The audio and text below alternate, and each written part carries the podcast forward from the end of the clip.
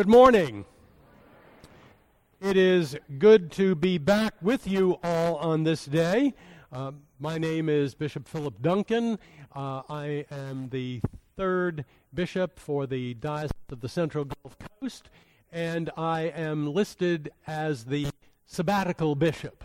And, um, and I can't tell you how pleased Kathy and I are to be here. Um, we found, however, that the sharing um, has become a little much. You did not have to share the colds and the flus and all that with us. Well, we understand that giving is giving. So we have been very pleased to be here. We have been very welcomed here, and uh, we have been to New York to the to the Met this week, and we have been to the lovely um, Music Box uh, Museum as well this week. And uh, we have met uh, new friends and uh, old friends, and this is a good thing. This has been a difficult week for many and a, and a f- wonderful week for others. We have, as Americans, um, seen the passage of one president and uh, the that aspect there to the uh, new president no longer elect, now our new president. We have seen marches and we have seen groups in favor and people in not. But of the one thing I am clear about, and the one thing our church is clear about, is that prayer for those who are leaders within our land is important, whether we agree or we don't agree. It is the reality of life and how we witness to God, through God, and in God to the world matters. People see what Christians are doing and how we take our faith seriously. What, dear friends, is our call? That's what the gospel is about today. What is our call?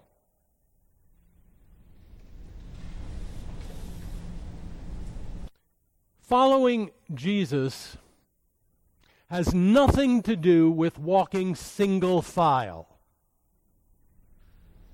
We are not all in same step, and neither were the apostles. Thank God we have 12 very different people who followed Jesus right from the beginning.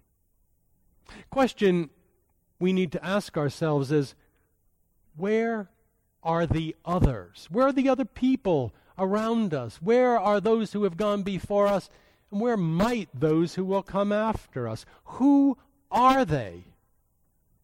What is their journey? The calling of the disciples today, that particular story, I find to be a strange story. I grew up with it as a child. I have listened to it. I have preached on it, but I still find it a difficult story and a strange and fascinating story. Impulsive. It's impulsive. Centered around fisher folk one day and the next. I love the word peripatetic. It means walking. the parapet, not para, not, not, you know, the other word, peripatetic this is, the peripatetic followers of Jesus, those who were on the ground with Jesus. The four disciples in the gospel today called the two first, Peter and Andrew, brothers, in their boat. Now, the way the gospel is set up, dear friends, they were older. They had their own boat. And they were out there earning a living in their fishing. And then the other two, they were younger James and John. How do we know they were younger? Because they were in their father's boat and he gives the call to both of them, and they drop everything and follow Jesus. Now, I've got to tell you that if I had done that to my daddy, He would have said, You ungrateful so and so, and you selfish so and so. And yet we use this as a sense of a call because it is not about that dropping everything. It's about the commitment to Jesus and the gospel. It's not about turning one's back on the world and on your family. It's about opening one's heart and mind and hands and soul to Jesus and the gospel.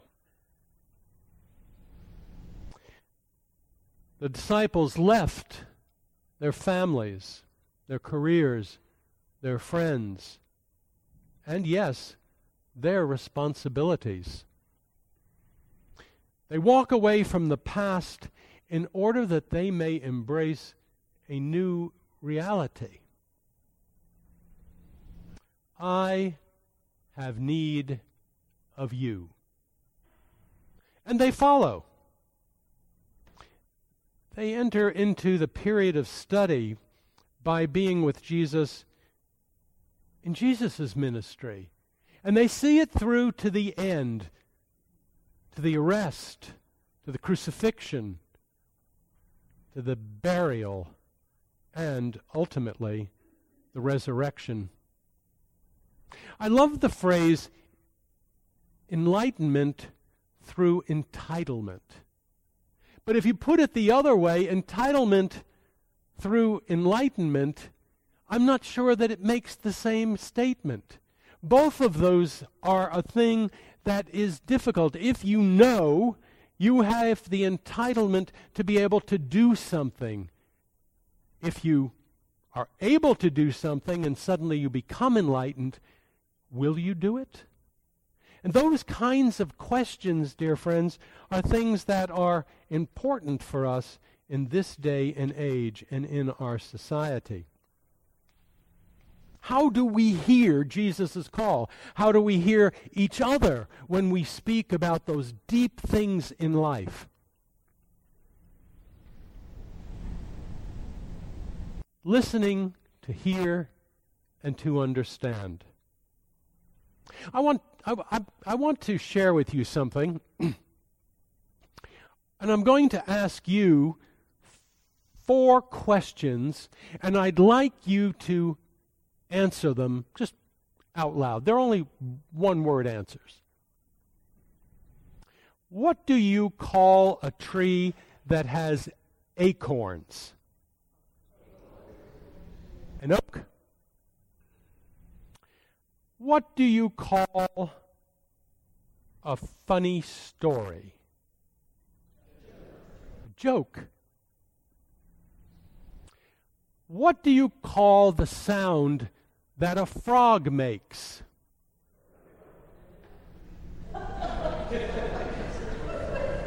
Can rivet for the minute.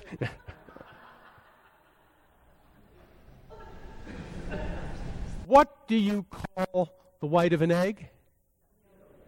No.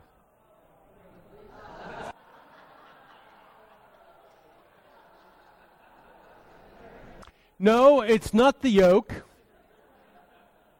My mama taught me that that was the albumin. The white of the egg. You see, I set you up. And we all fall for it. When that first happened to me, I quickly wrote that down for a time to use it. It's important because how sometimes we hear things and yet we respond to them knowing perfectly well what the white of an egg is and what the center yellow piece of the egg is. And yet, when we hear those rhyming words, suddenly that comes to mind. The call. The calling of the disciples is one of those aspects that we deal with in our own lives. How is it that we who are followers of Jesus also understand that the world is broken now as it always has been, and still needs to hear the message of salvation on and from Jesus Christ. I am a great I'm a great supporter of Doctors Without Borders, and, uh, and I've known of their ministry for a long, long time. And yet, this past year, I have been, I have been wounded, like many of us have, when Médecins Sans Frontières MSF has been, has been so beaten up where they have gone into those places where no one else is willing to go to work with the most crippled and helpless people in the world. And yet, on television, on the, on the set, you keep seeing all of this devastation, and yet, and yet, a friend of mine who was with that group said, We are all aware of the risks we are taking, but we do it for what we believe in. That love conquers all. I think that that is one of the challenges that you and I and others have living in a society that is actually very safe. We live in a place where we're very we're very well put together, most of us. How is it that we understand what happens in the rest of the world? I want, I want to share with you something that Martin Luther King said um, a number of years ago, obviously. And I reread this after I had done the presentation last, um, last week at the, at the teaching time. Martin Luther King said, The church must be reminded it is not the master or the servant of the state, but rather the conscience of the state. It must be the guide and critic of the state and not its tool. Why? If not, it will lose its moral compass. My brothers and sisters in Christ, the moral compass that Jesus gives us is through the calling of the disciples. What are we called to be, and what are we called to do? And ultimately, whose are we? I can remember being on the Sea of Galilee, and they had just had a storm. Evidently, it's supposed to be wonderfully character producing if you're on the Sea of Galilee in a storm. I didn't want my character that improved.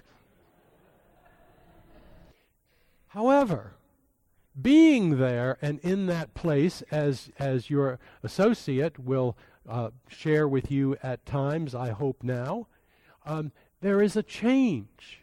You begin to understand the in situ of who this, who this Jesus is and what the call is all about. My prayer for this week is that we all, this prayer for this week, which in where, where we are in the time for the week of prayer for Christian unity, is that we all may be able to work together, that we all may hear that voice, and that we all may get out of the boat and serve in God's holy name. May God bless you each in your ministries and in your call. In the name of God the Father, God the Son, and God the Holy Spirit. Amen.